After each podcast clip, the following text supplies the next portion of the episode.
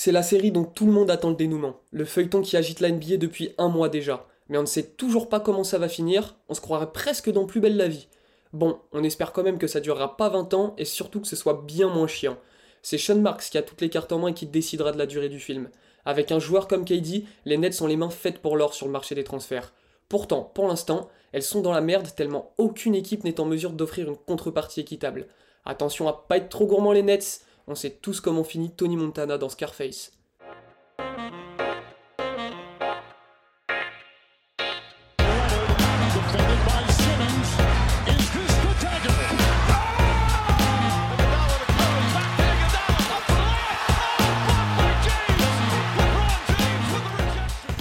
Mesdames et messieurs, bonjour, bienvenue dans ce nouvel épisode du Carton. Je suis ravi de vous avoir en notre compagnie. Je vous le dis en début de podcast, n'hésitez pas à nous laisser une petite note sur Apple Podcast et sur Spotify. C'est très important pour nous et pour que nous puissions gagner en visibilité. Et on vous le dira jamais assez, merci de votre fidélité. Vous êtes tous les jours un peu plus nombreux à suivre le Carton. Toute l'équipe de l'analyse se joint à moi pour vous remercier.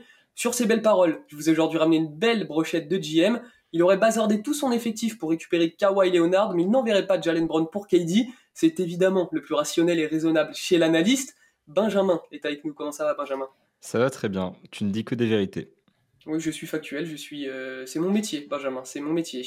Lui est bien plus réfléchi et objectif. C'est un vrai scientifique du basket, un peu comme Daryl Morey. Toujours dans les bons coups, il, aurait sans nul doute récupéré KD contre Patrick Beverley un second tour de draft.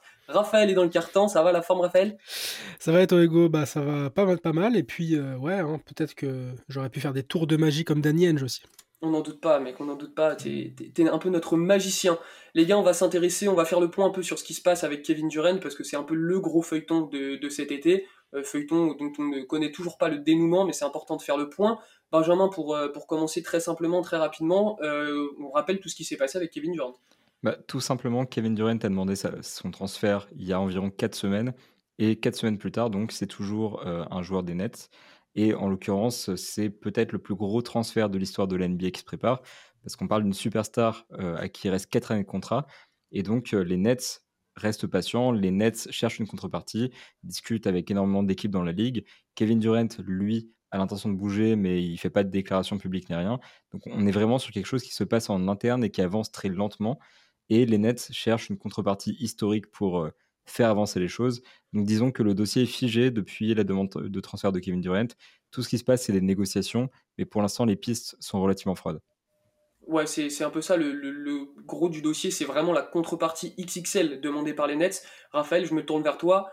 Euh, là, pour l'instant, euh, les Nets en demandent tellement qu'il n'y a aucune équipe sur le marché qui peut, qui peut matcher avec les demandes des Nets. Et on le rappelle quand même, il y a plus de la moitié des équipes qui sont sur le dossier. Bah, plus de la moitié des équipes, c'est sûr. Hein, toutes les équipes qui, visent le titre se disent qu'AID est sur le marché, on a peut-être notre chance. Euh, mais encore une fois, le vrai problème, ça va être au niveau de tout ce qui est salaire, tout ce qui est combien de pics demandent les Nets.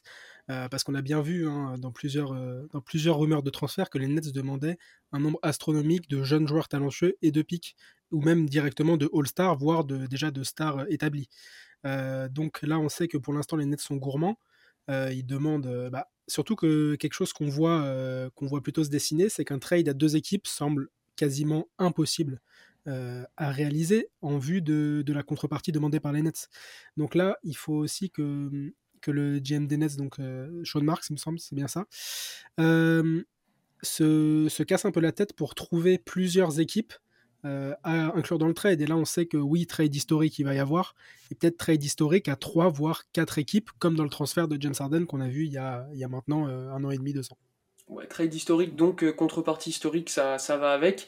Benjamin, je me tourne vers toi. Les Celtics, on les savait, bah, comme tout le monde, était un peu recherchait un, moyen de récupérer Kevin Durant, mais on a appris il y a quelques jours qu'ils ont fait une offre basée autour de Jalen Brown. Donc, a priori, l'offre, c'est vraiment Jalen Brown plus Derek White plus un tour de draft. Et ça, les Nets ont refusé en demandant euh, Marcus Smart en plus. Et je pense que ça résume très bien la difficulté du dossier Kevin Durant et la position des Nets. C'est que les Nets, euh, malgré le fait que Jalen Brown soit un joueur All NBA, que Derek White soit un joueur intéressant et qui ait un tour de draft non protégé dans le package, ont refusé parce qu'ils veulent plus que ça. Et ils veulent plus que ça parce que, de 1, Jalen Brown euh, n'a que deux ans de contrat, donc il peut partir en 2024. Les Celtics ont trois premiers tours disponibles et Brooklyn veut absolument le récupérer. Et surtout, quand on voit que Brooklyn refuse une offre comme ça, on voit que Brooklyn a toutes les cartes en main et est prêt à se montrer patient pour faire euh, monter les enchères. Parce que actuellement, Kevin Durant est sous contrat pendant longtemps. Ils peuvent commencer la saison avec lui. Ils peuvent attendre la trade deadline et attendre qu'une équipe commence mal la saison pour mettre la pression sur le dossier. Donc, ils ont tout intérêt à jouer la carte de la patience. Donc, ce qu'ils font avec avec les Celtics, c'est qu'ils refusent pour faire monter les enchères. Et d'un autre côté, le dilemme, il se pose aussi pour les Celtics et pour toutes les autres équipes de la ligue, c'est Marcus Smart plus Jalen Brown plus des pics. Est-ce que c'est pas trop? Et comment en fait récupérer Kevin Durant tout en restant une équipe compétitive, un vrai contender, parce qu'il faut sacrifier énormément de choses? Donc c'est vraiment le, dilemme qui est de, dire comment est-ce que je peux récupérer ce joueur qui est censé me faire passer un cap sans sacrifier mes chances de gagner le titre? le paradoxe est total. Et euh, euh, ce transfert-là, je pense, c'est celui qui résume le mieux ce qui se passe actuellement, tant à Brooklyn que dans le reste de la ligue. Oui, c'est ça, c'est un peu euh, ce qui se dessine. C'est aussi difficile pour les Nets de trouver euh, une équipe capable de matcher, mais c'est aussi difficile pour les équipes de, de, se dire qu'est-ce que je suis prêt à lâcher, jusqu'où je suis prêt à aller pour récupérer un joueur comme Kevin Durant.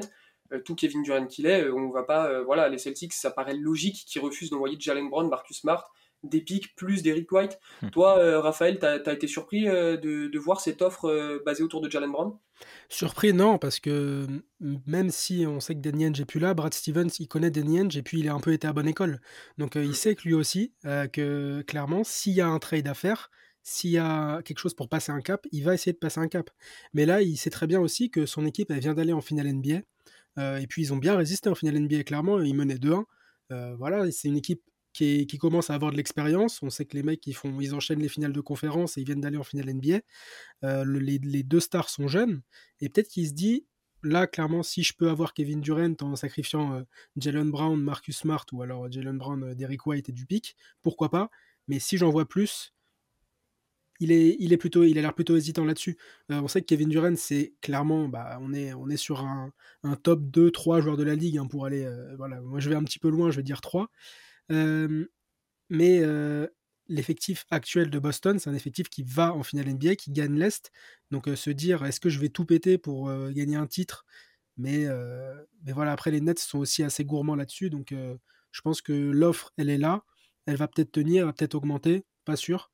Mais, mais clairement, c'est c'est compliqué pour Boston d'envoyer beaucoup trop sans, sans rester assez compétitif pour retourner en finale, par exemple. Oui, puis tu l'as dit, les, Celtics, ils ont un effectif pour aller en finale NBA, ils, ils ont fait les finales l'année dernière, et puis c'est surtout, faut pas oublier, ils se sont déjà renforcés cet été, ils ont quand même signé Malcolm Brogdon, qu'ils ont échangé, que, ils ont monté un trade avec les Pacers, ils l'ont récupéré gratuitement, hein, quasiment, hein, euh, c'est, c'était, c'est le trade parfait, on, avait justement fait un épisode là-dessus, donc est-ce que euh, c'est judicieux de la part des Celtics de bazarder quelque chose qui marche bien, et donc tu sais que tu pourras t'appuyer dessus dès l'année prochaine, et que tu es un des favoris pour rejoindre les finales NBA. Est-ce que ça vaut le coup d'envoyer tout pour récupérer KD Je sais pas, l'avenir nous le dira. On verra un peu, euh, on verra un peu ce que, ce que les Celtics sont prêts à faire et puis on suivra évidemment le dossier.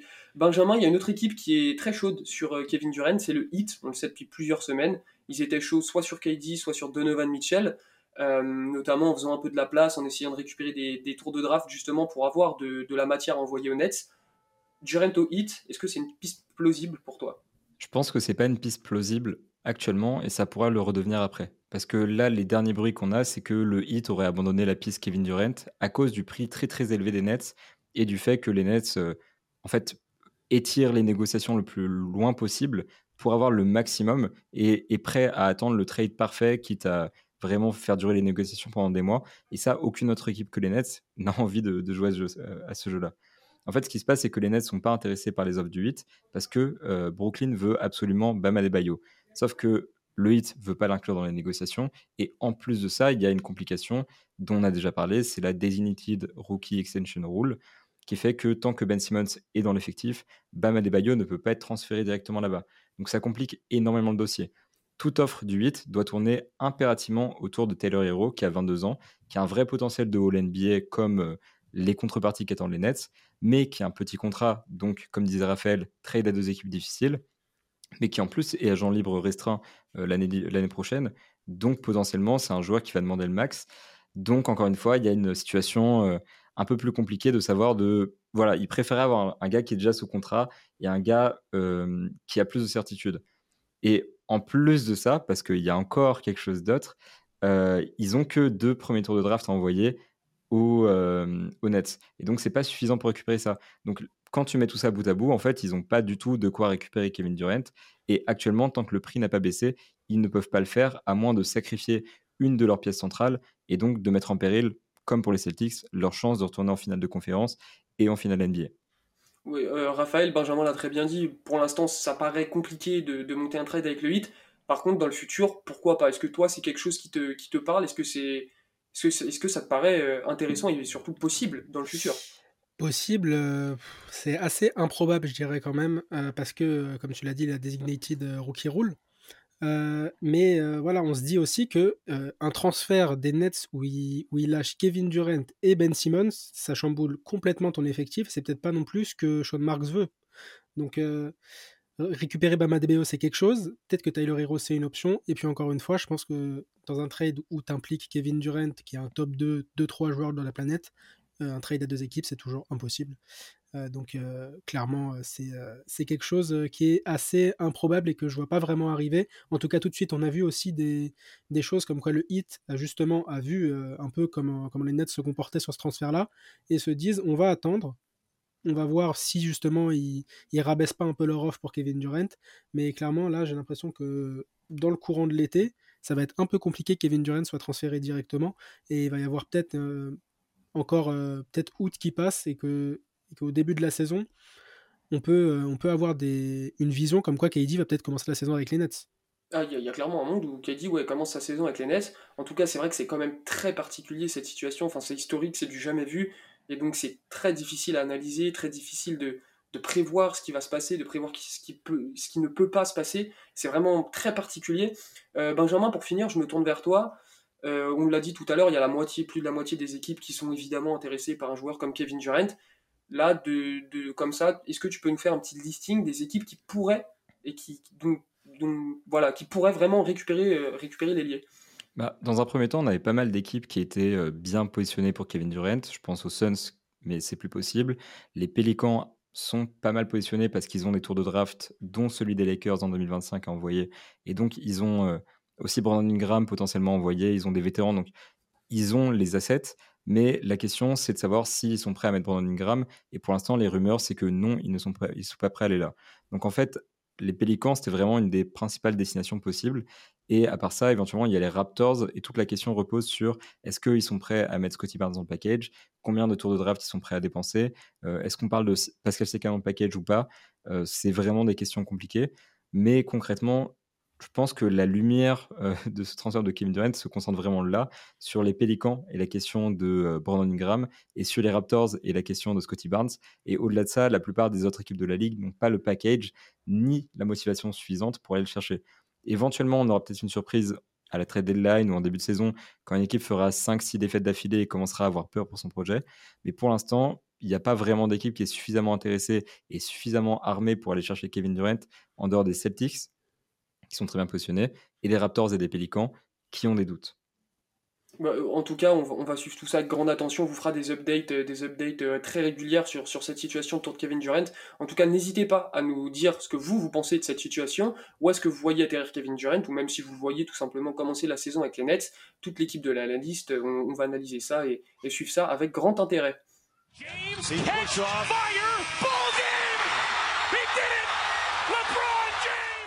Les amis, le buzzer du carton vient de retentir. Comme toujours, ce fut un plaisir de vous avoir en notre compagnie. Je l'ai dit tout à l'heure, mais n'hésitez pas à nous laisser une petite note sur Apple Podcast et sur Spotify. Et laissez-nous un message sur YouTube et les réseaux sociaux. Dites-nous où est-ce que vous voyez terminer Kevin Durant, ou alors est-ce que vous le voyez commencer la saison avec les Nets tout simplement. Toute l'équipe de l'analyste se fera un plaisir de vous répondre. En attendant, je vous dis à la prochaine. Prenez soin de vous.